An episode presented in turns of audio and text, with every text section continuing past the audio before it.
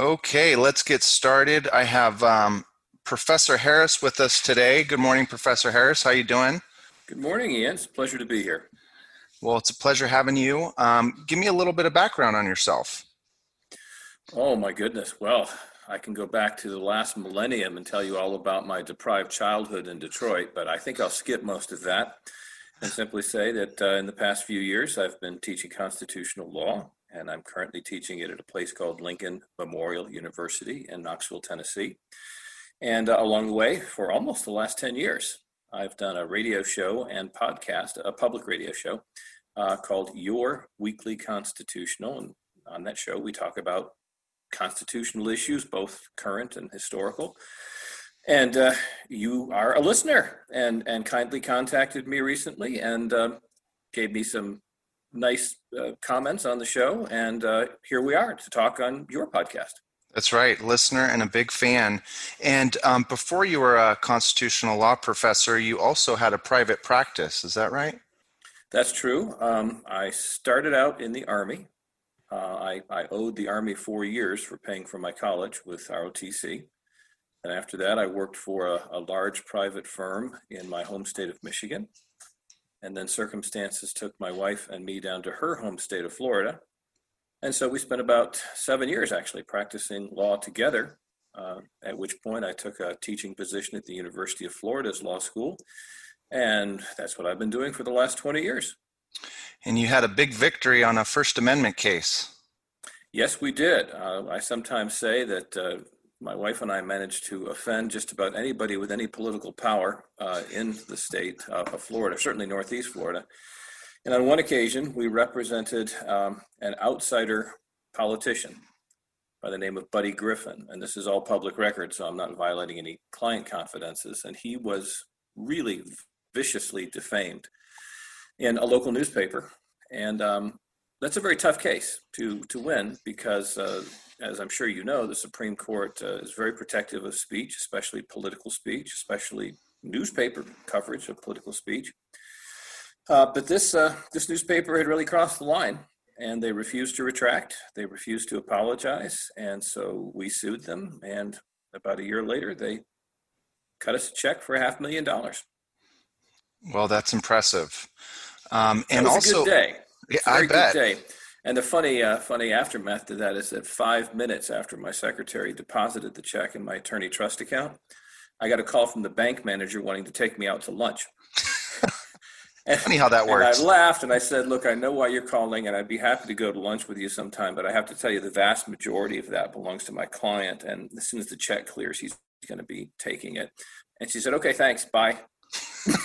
I, I, never got the lunch, uh, so I had a glimpse, a, a glimpse of what the one percent experiences on a daily basis, but I wasn't quite there. There you go. And on your podcast, you've had some impressive guests. You had Peter Sagal. Yes. From uh, Wait, NPR. Don't tell me. Yeah. Yes, I love that episode. You also had the author of the uh, Andrew Jackson papers. Oh yes, we did. He uh, he works right here in Tennessee. He is at the University of Tennessee. He's a historian, and for some Dan Dan Feller, that's his name. Great guy. Uh, he's been on the show at least three times, and over the years, and is very generous with his expertise. And he knows more about Andrew Jackson than just about anybody. One of the most fascinating presidents. Um, really is. Really and is. you, uh, I felt like you could have done like 10 episodes with that guy. He had just so much knowledge. I may very well. In fact, uh, I've already asked Dan if he'd be willing to come in and talk to me again, and he immediately said yes. The only thing that uh, shut us down was this pandemic. We were, were doing our interviews at a studio over at the University of Tennessee's um, uh, radio uh, uh, studio, and it's called WUOT, the great friends of our show. Um, and thanks, WUOT, for letting us do that. But then everything shut down. So we're waiting until this is over, and then Dan and I are going to go back in the studio.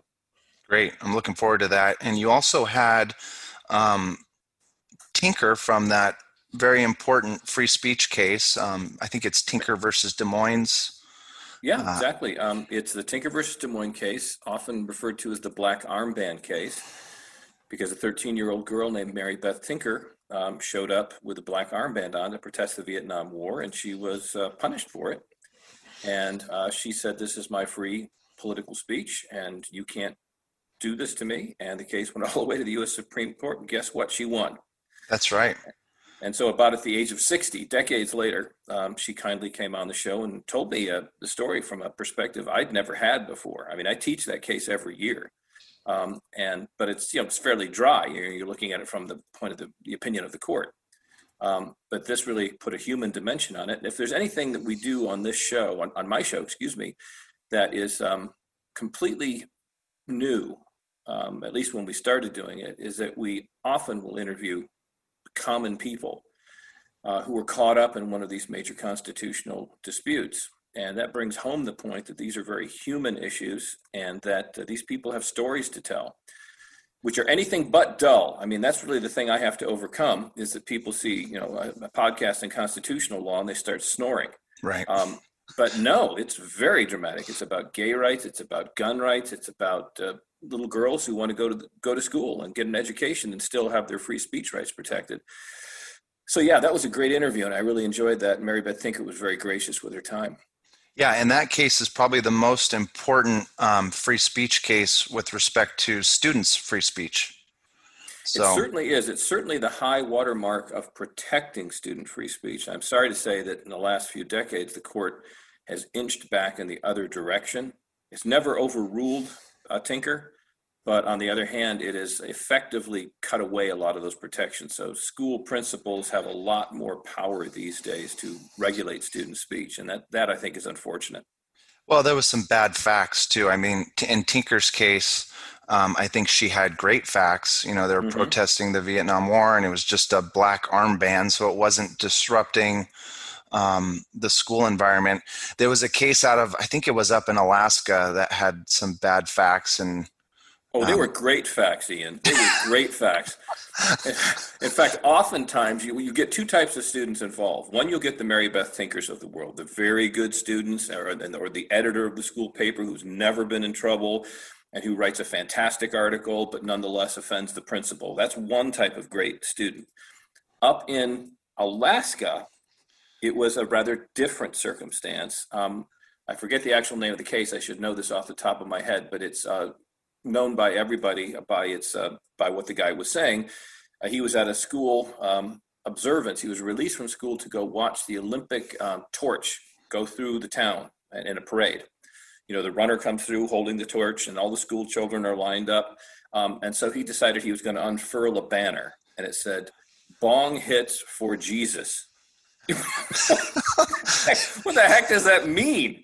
Yeah, and he was just a kid having fun, and that's the other type of person you get, and those are, from a legal perspective, the the bad facts. Those are the less defensible ones. Right. Um, you also you know have students uh, make uh, you know, double entendres during speeches they're making you know, to running for student council. I mean, those are my type of guys. I mean, that's the sort of kid I was in in high school, um, pushing the limits. Um, but those are not as good facts. You're right, and it's been some of those cases where the Supreme Court has retreated a bit on its protection of student speech. And that's understandable. But then I also think about that quote from uh, Justice Oliver Wendell Holmes freedom for the thought we hate. Oh, absolutely. So uh, I, I guess it's important to keep that in mind as well. Look, you don't have to protect popular speech, do you? No. I mean, if you walk no. out the door and you say nice things to everybody and it's all rainbows and unicorns, no one's ever going to arrest you for that. Um, you get in trouble when you say things that people find offensive or even deeply offensive.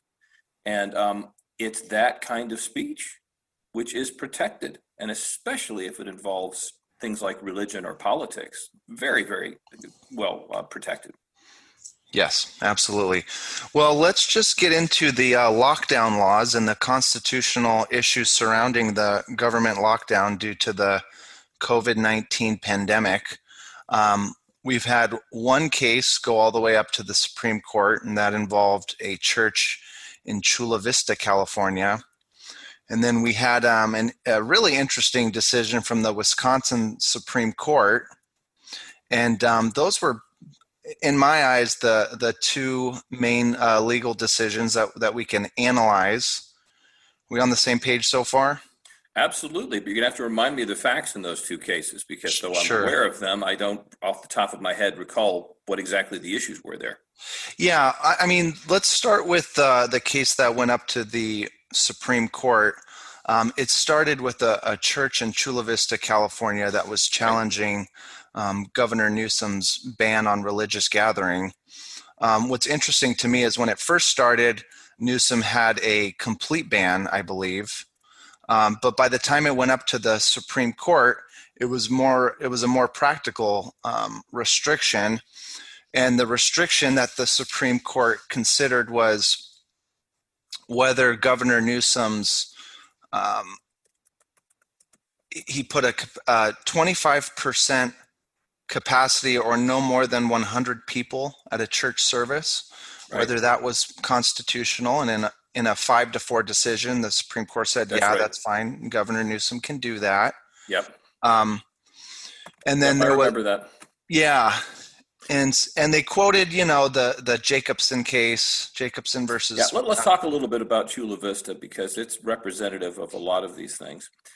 As you say, we often refer to these measures as lockdowns. Um, and that's one way to look at it. Of course, we also have lots of contro- controversy over mask requirements. Uh, here in East Tennessee, where I teach, that seems to be the thing that's riling people up the most.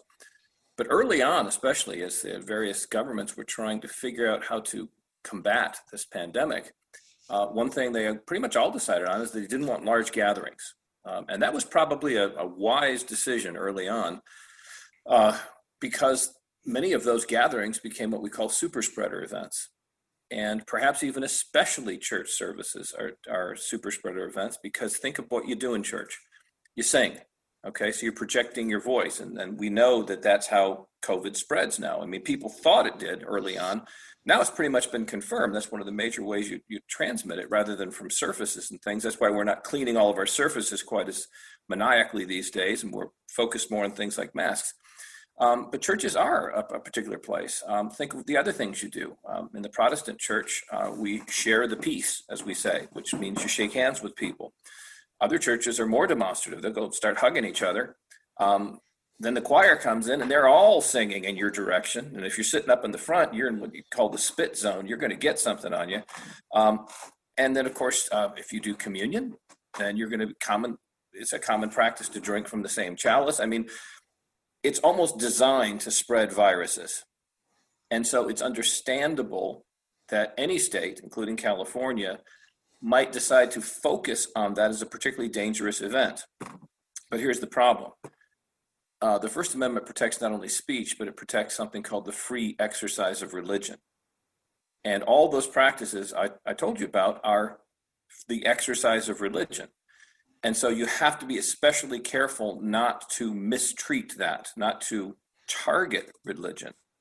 Um, and it starts to look like you're doing exactly that if you have special rules for churches as opposed to gathering at Walmart or gathering in the at the Sonic Drive-In uh, or wherever else you might gather at the or grocery store protesting or even protesting. Exactly right.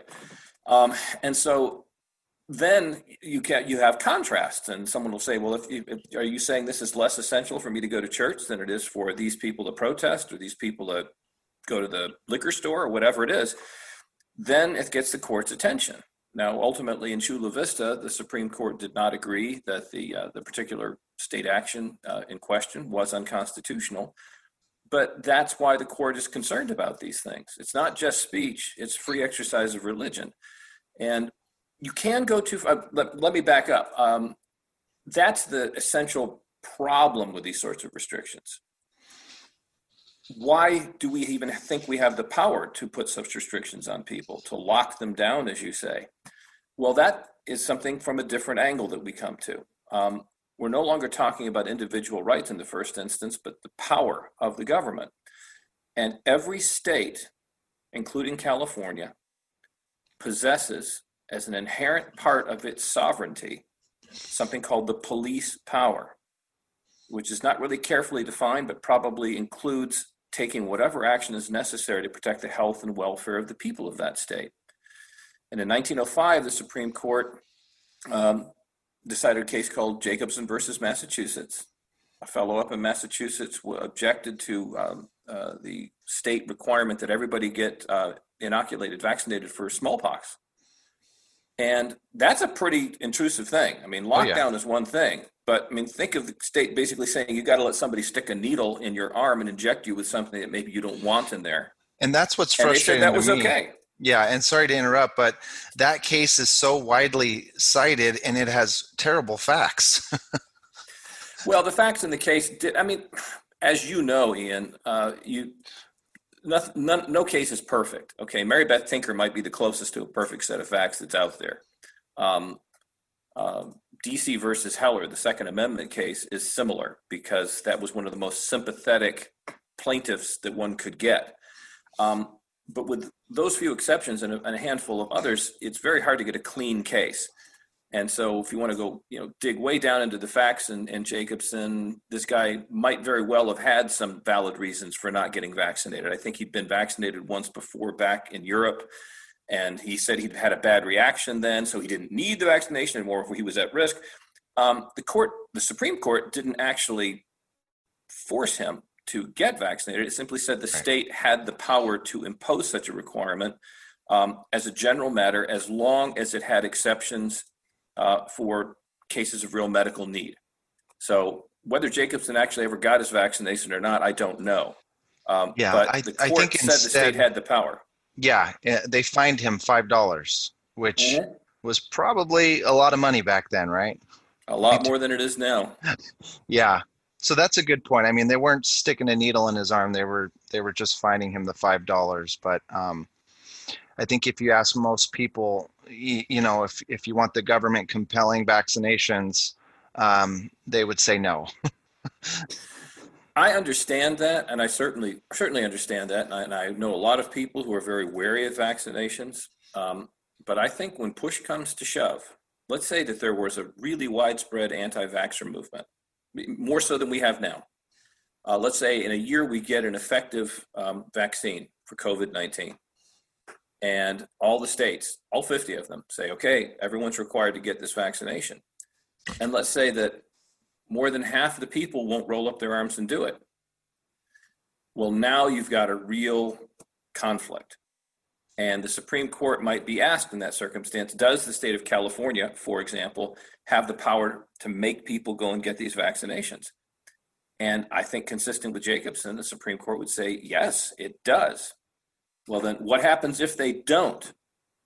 Well, California would probably have some sort of punishment. Uh, you can't put your kids in school, uh, right. public school, uh, or maybe you have to pay a fine, uh, or maybe you, there's a, a, fee or something. And if people really just completely refuse to comply, no matter how much pressure California put on them, you might get to the point where California is bringing people in in handcuffs and inoculating them.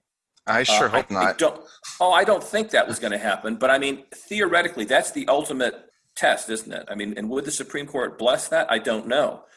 I do know that um, right near where I am in a small town, I think it's Whitesburg, Kentucky, um, or, or, nearby in eastern Kentucky, you can find pictures online of um, police officers uh, holding guns on people and making them get vaccinated.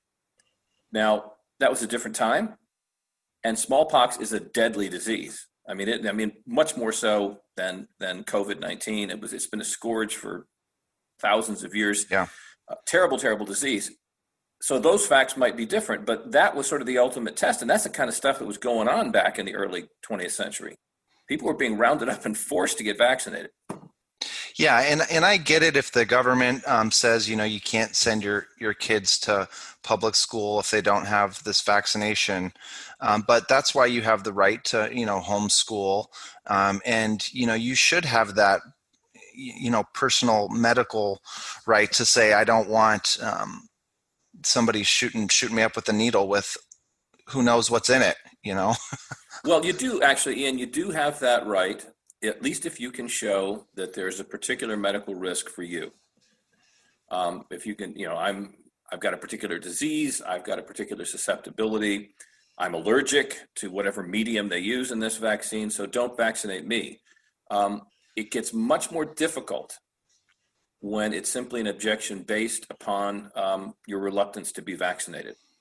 You know, I just don't think the risk is appropriate because the epidemiologist will tell you that you're taking one for the team, that it's not just protecting you, it's protecting everyone around you. And in some sense, it's your civic duty to go out and get the needle in the arm.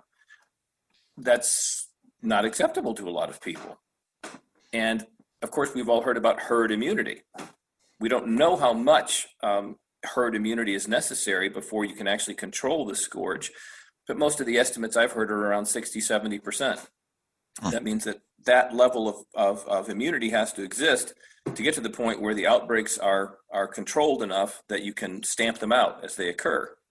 Um, so that could be a real conflict. And by and large, the court has said that the state can force you, but we've never actually considered whether they can go out and strap you down and force the needle into your arm. And I hope we never right. get to that point. Me too. And yeah, and again, in the Jacobson case, I think they expressly said that. They said, you know, Mr. Jacobson wasn't forcibly injected with the vaccine, rather, he was just fined the $5. I think they took comfort from that. Yeah, I think they did too. Um, I mean, um, think about it. Whenever the government does something coercive to you, it, make, it makes you pay taxes, for example. Well, what happens if you don't pay taxes? Well, you have to pay a penalty or you have to pay interest. Um, but that's generally all that's going to happen to you. Or maybe you have to get on a payment plan, or maybe if you don't pay, they come and garnish your wages or take your house or whatever they're, they're going to do to get that money.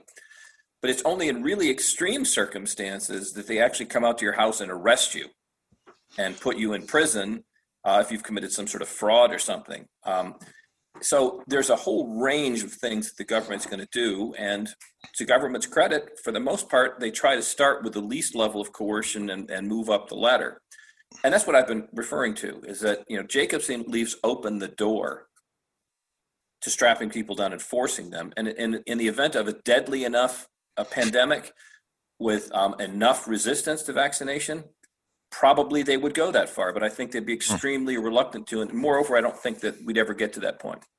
Yeah, and the recent Supreme Court decision, this case out of Chula Vista, I mean, that restriction that they upheld was, it seems reasonable to me. Um, mm-hmm. What bothered me was at the beginning the the complete shutdown. You know, absolutely, you can't go to church. Well, can't can't we get creative? Can't you go outside? Can't you, you know, socially distance? Or, um, you know, it seems like there's things we can do. We can be flexible.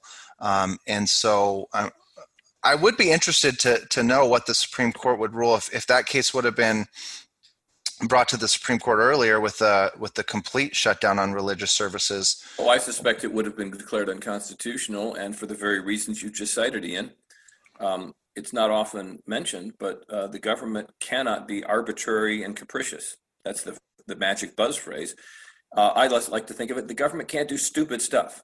Okay, if something the government's doing is just stupid, um, well, then the government's going to be, and, and, it infringes on somebody's right, in this case, the right of liberty to freely associate, um, freely practice religion, freely speak. I mean, there's a host of constitutional issues here. And if the government's just stupidly uh, restricting your uh, constitutional rights, the government's going to lose. We had a case like that, a couple of cases like that in um, Tennessee and Kentucky, one down in Chattanooga and one I think in Louisville, and the one in Louisville, if I recall correctly, um, involved drive-in church. Um, okay, church said, okay, we can't have a gathering of more than how many people, 10, 25, 50, whatever it is. We've got a bigger congregation. So what about this? We're going to get ourselves a low power FM transmitter. We're going to put it up on the church steps, on the front steps. And we're going to invite everybody to drive into the parking lot and tune into that channel so they can watch the preacher and they can listen on their car radios that's eminently reasonable. Yeah. Right? I mean, this is a church that's trying to comply with public health regulations, but still has figured out a way to freely exercise its religion. And that was something that the government wasn't going to let them do. And that just, boy, did they get slapped down on that one. And, and, and in fact, the court went through exactly the analysis. It said on the very day that you weren't allowing these people to drive in and park in their church parking lot, uh, right down the street, people were doing the same thing at the Sonic Drive In. Yeah, exactly. Or, or, at the Walmart, right? I mean, so you can't single out religion. Uh, even uh, you would have to make a really strong case that a particular religious service was destined to be a super spreader event. let's just pause it for a moment. Uh, a church where it is a part of the sacrament and it's an essential part of the service that everybody come together in a big huddle for a group hug. And that this group hug goes on through the singing of a specified hymn. And the hymn takes about three minutes to sing. Okay? If the church actually was going to do that, then I think government could make an argument that it could restrict them. Now, it would have to satisfy something called strict scrutiny, which has two requirements. First of all, a compelling reason. That's easy. We're trying to stop the spread of this deadly disease. Secondly, is the least restrictive means. Well, in my hypo, it probably would be because if you let the church meet, they're going to get into a big huddle and they're all going to infect each other. But other churches, like the one with the drive in service, say, well, we can accommodate this and we can still have church just in a different way. And that's when government can't come in and, and discriminate against them. Yeah, and, and I think the church had a powerful argument that um, basically the government was not acting in a content neutral way meaning they're allowing these mass protests and some of them were it, the ironic thing was um, there was another church in fresno um, after the the governor newsom's restriction they went out and protested and and they could so, do that. and they could do that. They could do that but okay. I will play devil's advocate ian here. I will say that I think there is a scientific argument that the state probably could bring into the case to say, on the one hand, church services indoors, super spreader for all the reasons we've talked about. Um, protests, especially if people have masks on, and, and, many people do wear masks, some don't, um, are have been shown to be far less dangerous. And apparently, that's because when you go outdoors, the wind just blows your spit droplets away it, I, it's kind of gross to talk about, but I think the, the way people get infected is they're standing close to each other for extended periods and having a conversation. One of them just spitting on the other, huh. uh, and the other one's breathing in that person's droplets. And my understanding is that you have to have a certain amount of virus exchange before you're going to get a serious infection. So now it makes sense. You know, in church, we do that sort of thing. But out on the streets, we're probably not doing that thing. And even if we're standing a few feet apart and talking, the wind is blowing the spit away. Uh, so you could make an argument that that is a rational distinction, but at first glance, it sure looks like they're discriminating against religion, doesn't it? Yeah, no, that's a good point. Um, in, in, doing the research, um, it, it was interesting to me how the government has upheld these state quarantine laws as well. Um, I think Alexander Hamilton even got quarantined in Albany, New York, uh, when he left Philadelphia. So they were they were applying it even handedly um, and you do have a fundamental right to interstate travel is that correct? Uh, yes you do. Yeah so um, there is a long history of the courts deferring to the state's police powers as you said. Uh, there in, in the area of public health you've probably got the most powerful inherent power of any constitutional power that anybody exercises in this country uh, the police power is not mentioned in the United States Constitution. It, the words don't exist because they simply assumed it. I mean, our 13 original states started out as pretty much independent sovereign nations that were in a loose confederation for the first 11 years of our existence. And so they had all the powers of any sovereign government. So the starting point with a state, when you now analyze whether a state can do this or not, is that yeah they can do it unless there's some reason they can't do it. Um, contrast it with the national government which is a government of limited enumerated powers where the default position is show me why you can do that feds. That's why the police power resides within the state and that's why at least when it comes to public health the courts have always broadly supported uh, the states in the, the exercise of that power. It even goes back before uh, we had our national union there were outbreaks of yellow fever back in oh, yeah. the 1600s, the 1700s, and it was very common back then. Uh, well, first of all, for people just to run away, um, which can be good or bad depending on whether you're spreading uh, the disease. Um, but apparently, that was spread by mosquitoes, especially. And so, if you got away from an area where there were lots of mosquitoes, you probably were going to be safe. And the, and if you did get sick, the city or the, the county or the state would quarantine you. And so this has been going on since time immemorial. Yeah, that was interesting to me um, to learn the history about that. I think what really bothers me too is this term essential versus non essential. It feels oh, like yeah. the, the government is picking the winners and losers. you know, in all these cases that you you read from our past, it's sort of the government is applying these rules even-handedly, and um, now they're saying, okay, you can stay open and you can't stay open, and there's a lot of gray area. I mean, cannabis Yeah. dispensaries out here in California were allowed to stay open um, as That's essential. not controversial, is it? not here. Um, yeah. and you know pet grooming shops were allowed to stay open and so you can understand the frustration from from some of these churches Oh, um, yeah.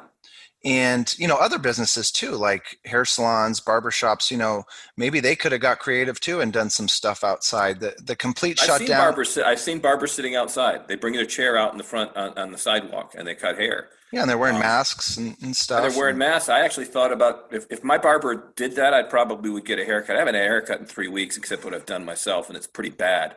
Um, I'm glad. I'm glad this is an audio podcast and not a video. but you're absolutely right. I mean, it's very, very troublesome to pick and choose winners and losers. But let's think about this. The most effective way, the epidemiologists tell us, is to have a complete Italy style uh, shutdown, which seems to have worked. I mean, Italy was hit really, really badly early on.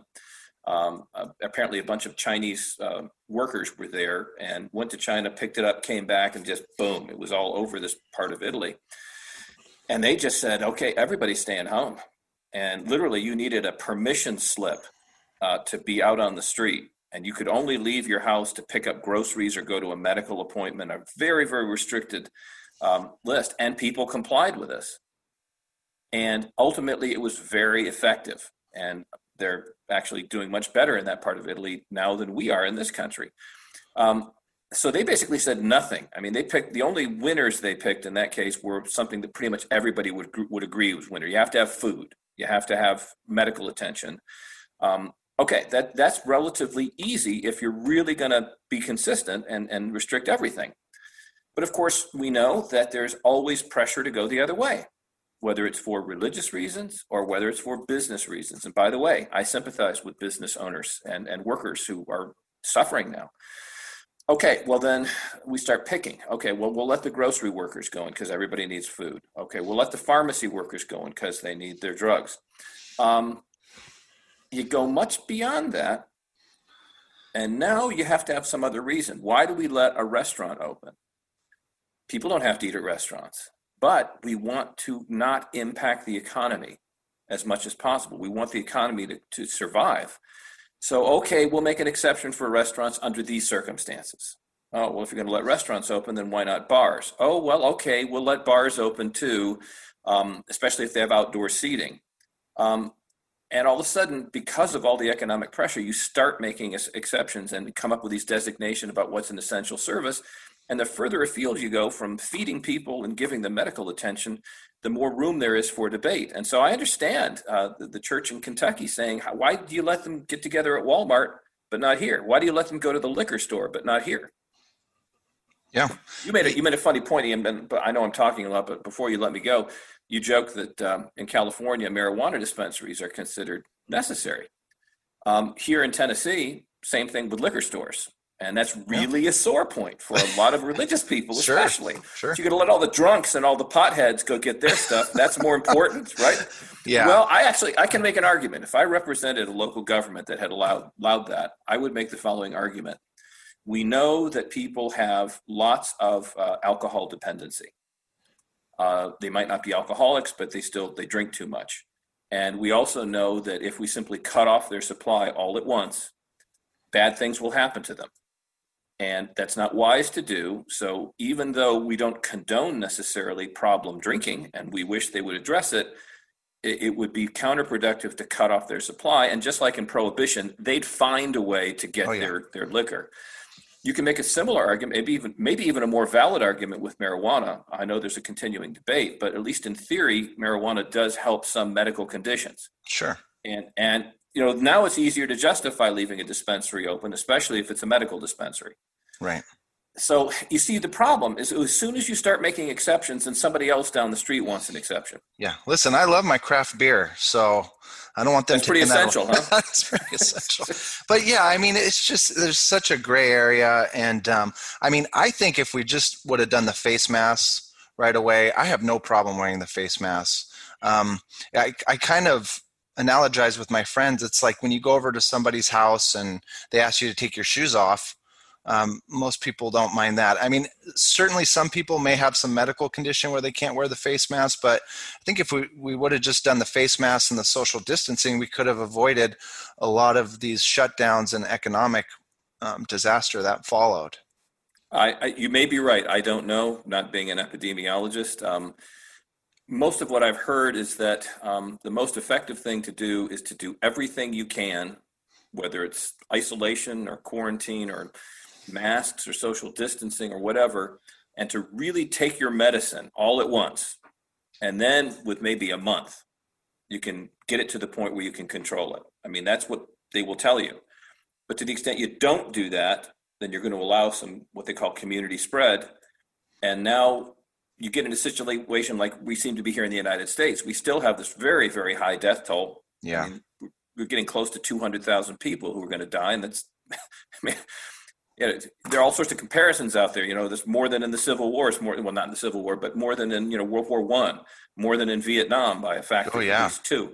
Um, these are catastrophes happening um, all around us.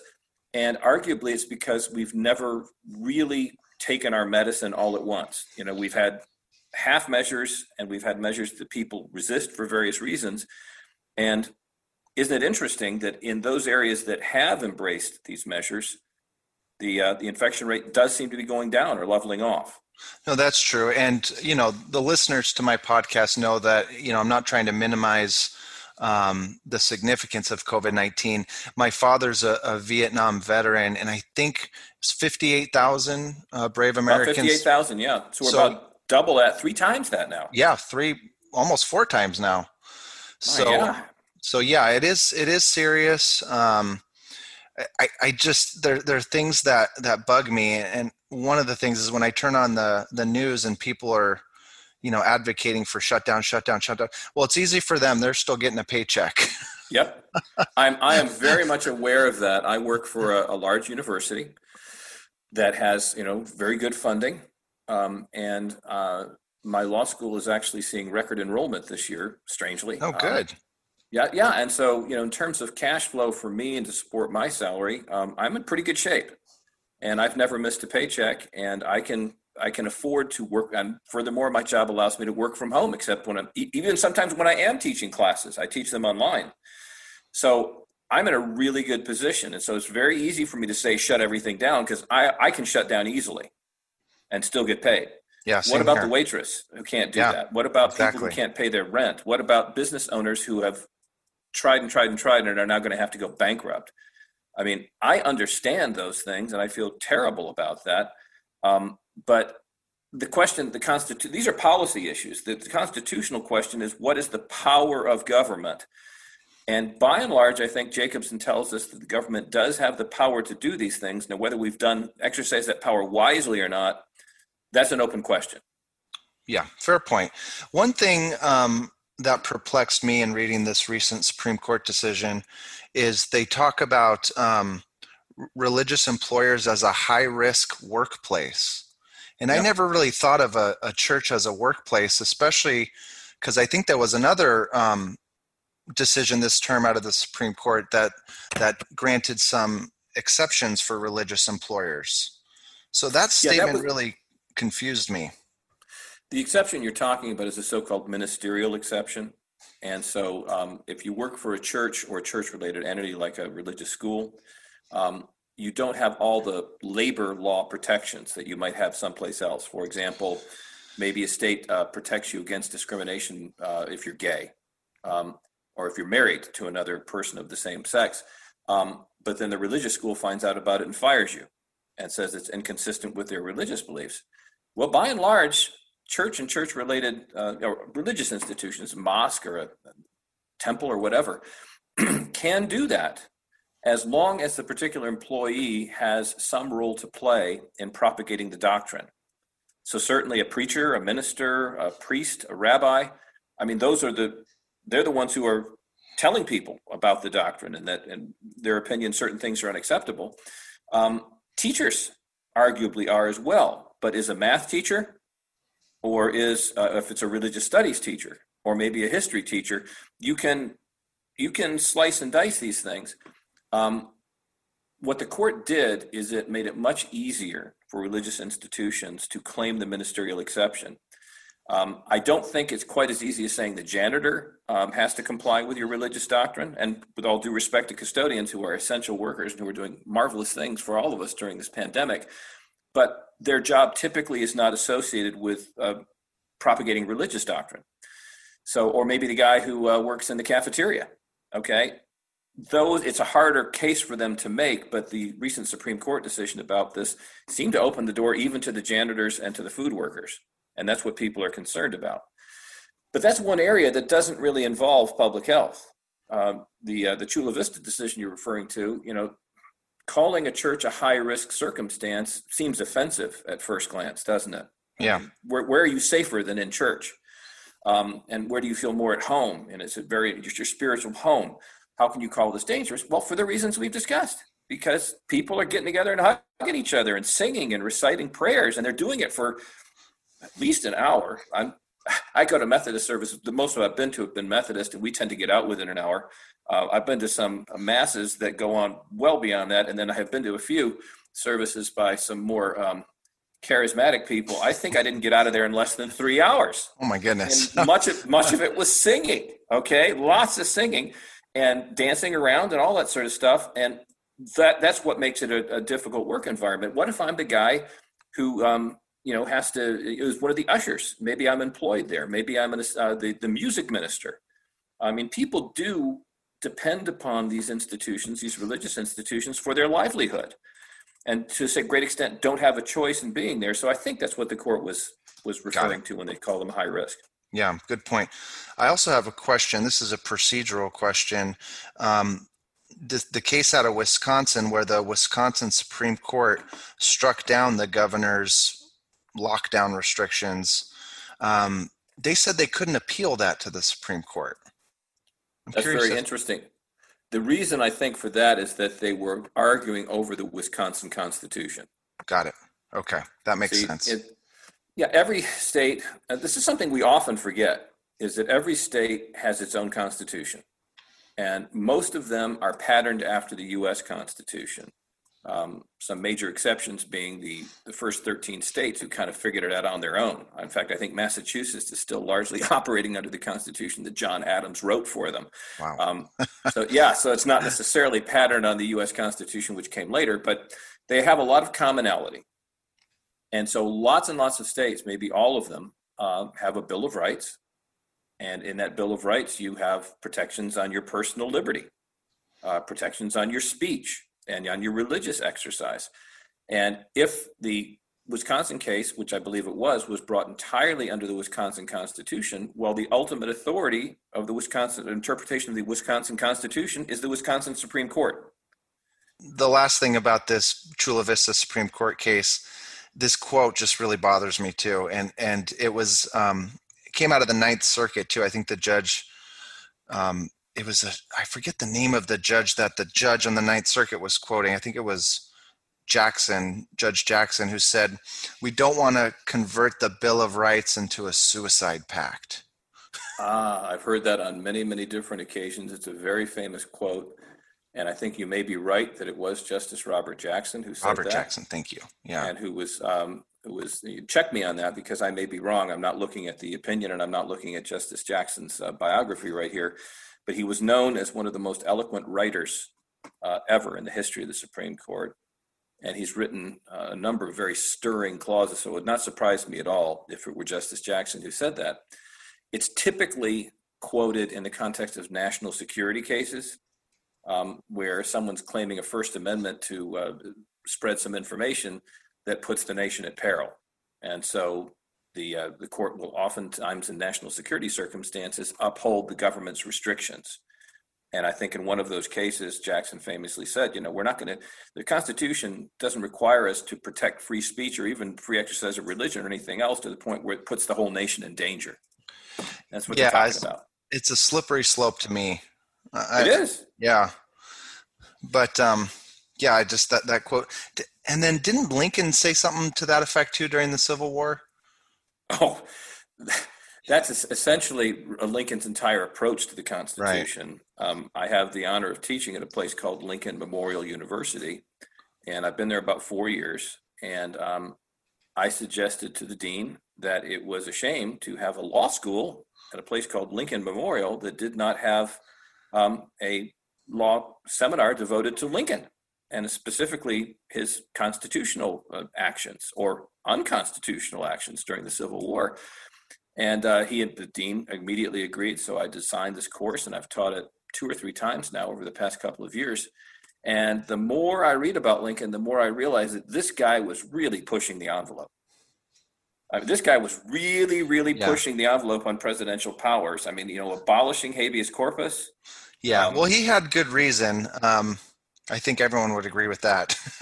Oh, well, they don't actually. That's that was his oh, okay. rationale. I mean, it was a Justice Jackson type rationale. I mean, I'm here. I'm defending the country. Um, you know, Washington D.C. could be surrounded by rebels. He was almost yeah. assassinated on his way to take office for his first term. Wow. Um, there was a plot to assassinate him. Um, and so he was in great peril. The nation was in great peril. And that's how he justified doing a lot of these things. But as you point out, Ian, where does it end? Okay. In the case of Lincoln, there was an end, a natural end because the war was over. Okay. Mm-hmm. We can have a divide. In the modern era, we've been at war since 1941. I mean, people yeah. think World War II ended in 1945. Well, maybe formally. Okay. But since that time, the United States has had military bases all around the world. And on any given day, U.S. soldiers and sailors and airmen are in danger and might exchange fire with the enemy. And frequently it's, it's flared up. Uh, we haven't had a declared war since 1945, but we have had a, an almost continuous state of warfare. And so presidents have increasingly relied upon that national security doctrine to do stuff that, by golly, is pretty scary sometimes, isn't it? Absolutely. No, this has been a, a fascinating discussion on the uh, lockdown laws. Um, I want to take this last segment to, to ask you some questions after listening to your podcast. What exactly is the standard of review for the Second Amendment? Boy, if I could answer that, I would probably get a job at Harvard Law School. Um, or may, maybe I'd be appointed to the Supreme Court. It's so confusing to me. It's very, very confusing. Um, to go back a little bit, the Second Amendment reads, and I believe this is verbatim um, a well regulated militia being necessary to the security of a free state, the right of the people to keep and bear arms shall not be infringed. And there had been an ongoing debate since 1791, when that was ratified, as to whether this was about militias or whether this was about individual right. As of 1939, the court in um, in the case, the Miller case um, uh, suggested very strongly that the Second Amendment was about militias and therefore there was no individual right. That's what I grew up in. I mean, I went to law school in the 80s and we were basically told the Second Amendment is dead letter law because we no longer have citizen militias and so who cares? That's kind of like the Third Amendment saying you can't uh, put redcoats in people's houses. I mean, that yeah. we don't have that issue anymore either. Uh, but no, no, um, people disagreed strongly. And in 2008, um, a fellow by the name of Dick Heller whom I alluded to earlier as being the perfect plaintiff, was a member of the Capitol Police Force who carried a gun on the job, and his job, get this, was to protect federal judges. Oh, wow. Um, he lived in the district, and the district had very, very restrictive uh, laws. He applied for a permit to get a handgun for his uh, for his home to protect his family, and he was denied.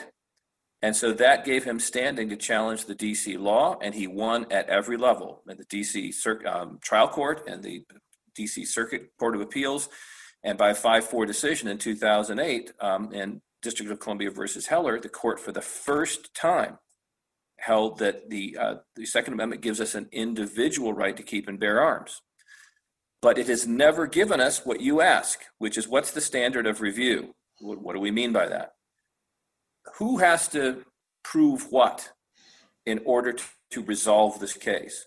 In the case of the First Amendment, I've already told you. Um, if it's a free speech case, if it's a, a religion case, it's quite likely, especially if there's a content restriction uh, on what's being said or um, propagated, um, that it's going to have to set the government is going to have the burden of satisfying strict scrutiny. The government has to show it has a compelling reason, and that secondly, that it's the chosen the least restrictive means.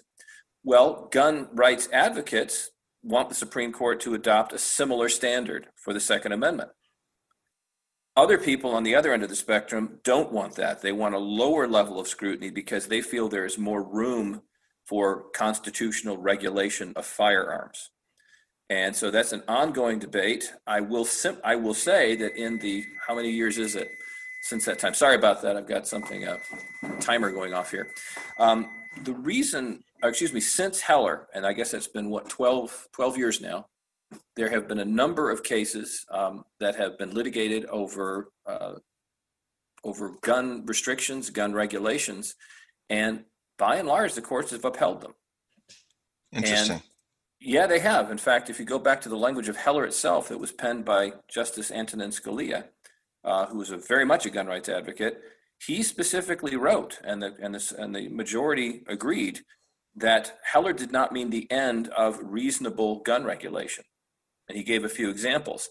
So the closest thing we have to um, a standard of review in a Second Amendment case is that reasonable gun restrictions are going to be upheld. And that seems to be what the courts have done. It would be nice if the Supreme Court could elucidate that a little bit more. Yeah, because it seems that would seem like a rational basis review, and it seems like it's a little bit higher than that, maybe like a hybrid between intermediate scrutiny and, and rational basis.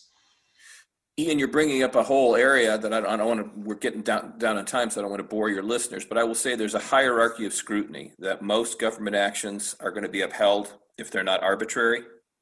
Um, some government actions will only be upheld if they meet what you refer to as intermediate scrutiny, which is a higher standard. Uh, gender discrimination, for example. And at the very highest level, the most important things to us um, are going to be upheld only if they meet that highest standard of strict scrutiny. I might actually agree with you that effectively what the courts are working out is that there's some sort of intermediate level where, on the one hand, yes, people do have a Second Amendment right, so we can't take it lightly. On the other hand, guns are dangerous, and we can pretty much all agree we don't want bad people to have them. We don't want mentally incompetent people to have them. We don't want children to have them. Um, of course, we'd have to define what's a child and what age. I, have had guns since I was 11, so I mean, you know, and other people, especially rural people, that's that's part of the culture. But my point is, we don't want hands in the wrong, excuse me, guns in the wrong hands, however we define that.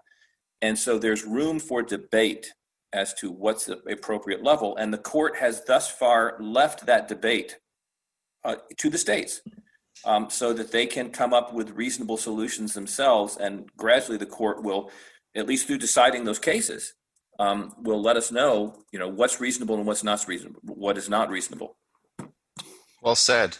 Well, I'd love to bring you back for uh, part two, and we could discuss uh, Thomas Jefferson and Andrew Jackson. Those those two episodes on your podcast, I learned so much, and they're so fascinating. Uh, especially Andrew Jackson. I mean, his life story is unreal.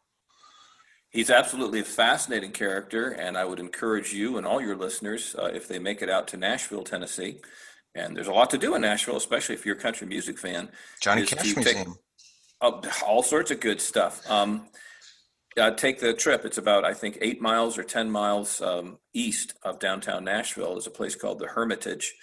Um, and that was Andrew Jackson's uh, plantation. And it is there, and they will tell you all about him. And of course, they can also listen to uh, my podcast on the subject.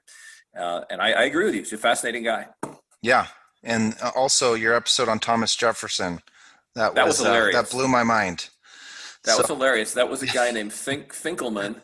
Um, out of at that time he was teaching at Al- Albany Law School. Paul Finkelman, um, and I met him at a conference at Montpelier at James Madison's home, and it very quickly became apparent that he despised Jefferson. He calls him the creepiest um, person right. in all of American history. And I'll tell you what, I was a bit taken aback um, but Paul makes a pretty compelling case, doesn't he? He sure does. Um, absolutely. And so hopefully I can bring you back and we can discuss um, those two presidents. And then I also had some questions on the your episode on the fault lines in the Constitution. That was an interesting episode as well. Sandy Levinson out of the University of Texas and his wife, and forgive me, her first name escapes me. She's an author of children's books. Um, Sandy is a longtime critic of some of the basic provisions in the Constitution. I mean, really basic things like the Electoral College or the existence of the Senate.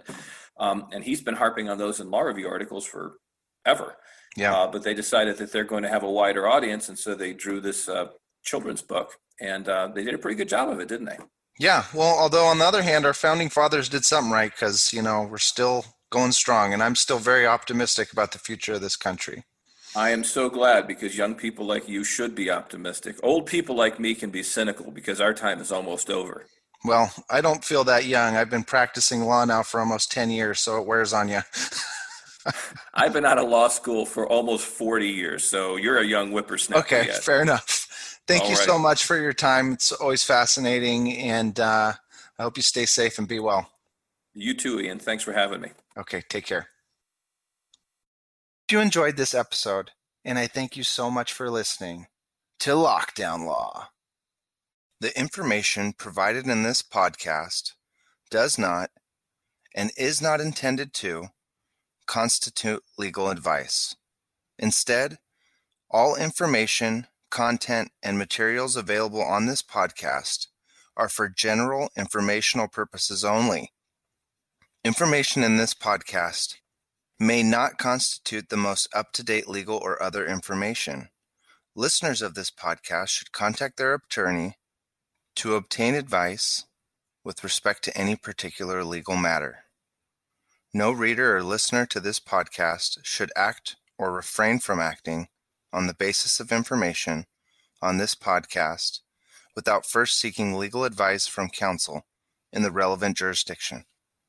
Only your individual attorney can provide assurances that the information contained herein and your interpretation of it is applicable or appropriate to your particular situation. Use of and access to this podcast or any of the resources contained within the podcast do not create an attorney client relationship. The views expressed at or through this podcast are those of the individual author writing in their individual capacities only, not those of their respective employers. All liability with respect to actions taken or not taken based on the contents of this podcast are hereby expressly disclaimed. The content on this posting is provided as is. No representations are made that the content is error free.